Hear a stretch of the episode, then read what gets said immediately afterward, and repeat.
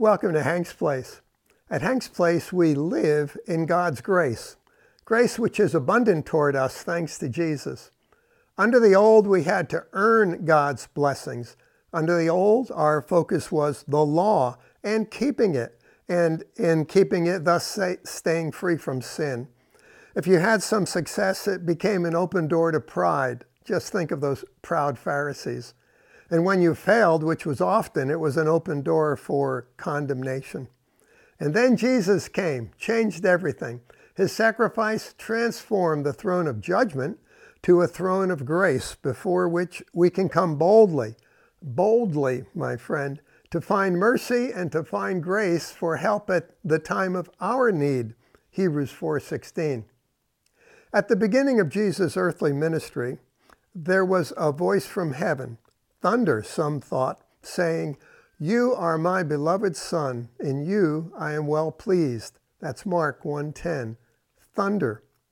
There was thunder found in the Old as well. Back in Exodus 19, we find Moses going up to Mount Sinai and God causing great thunderings there, terrifying the people. Moses was speaking and God was answering his voice of thunder according to Exodus 19:19. 19.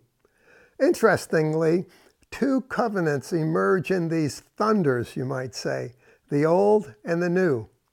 Well, are they pretty equal? Are both still in effect? After all, they both come from the same God. Well, near the end of Jesus' earthly ministry, he takes Peter, James, and John up a mountain where he is transfigured before them and joined there by Moses, the great lawgiver, and Elijah, the greatest prophet of old. Peter suggests that they erect three tents, one for each of them. But God overshadows them with a glory cloud and says, This is my beloved Son with whom I am well pleased. Listen to him. Matthew 17, 5. So, don't get your guidance from Moses and the law.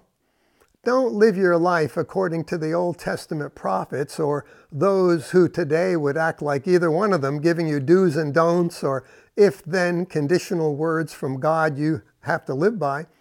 Instead, live your life by Jesus, the living word, by whom all of God's promises are yes toward you, not yes if you perform. Yes, we should value the old, for it was written for our instruction in order to give us hope. That's Romans 15:4. We learn from the old and we gain hope. But remember, the old is only a shadow. It's only a type of what was to come. And now that Jesus has come, we follow Jesus. He has made the first covenant obsolete. Hebrews 8:5 and 10:9. Today, dear friend, take time to consider how you are living. Are you living by rules, by do's and don'ts, by ifs and thens? I tell you, God has provided something so much better for us in the new.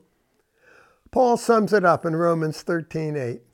Owe nothing to anyone except to love one another, for the one who loves his neighbor has fulfilled the law.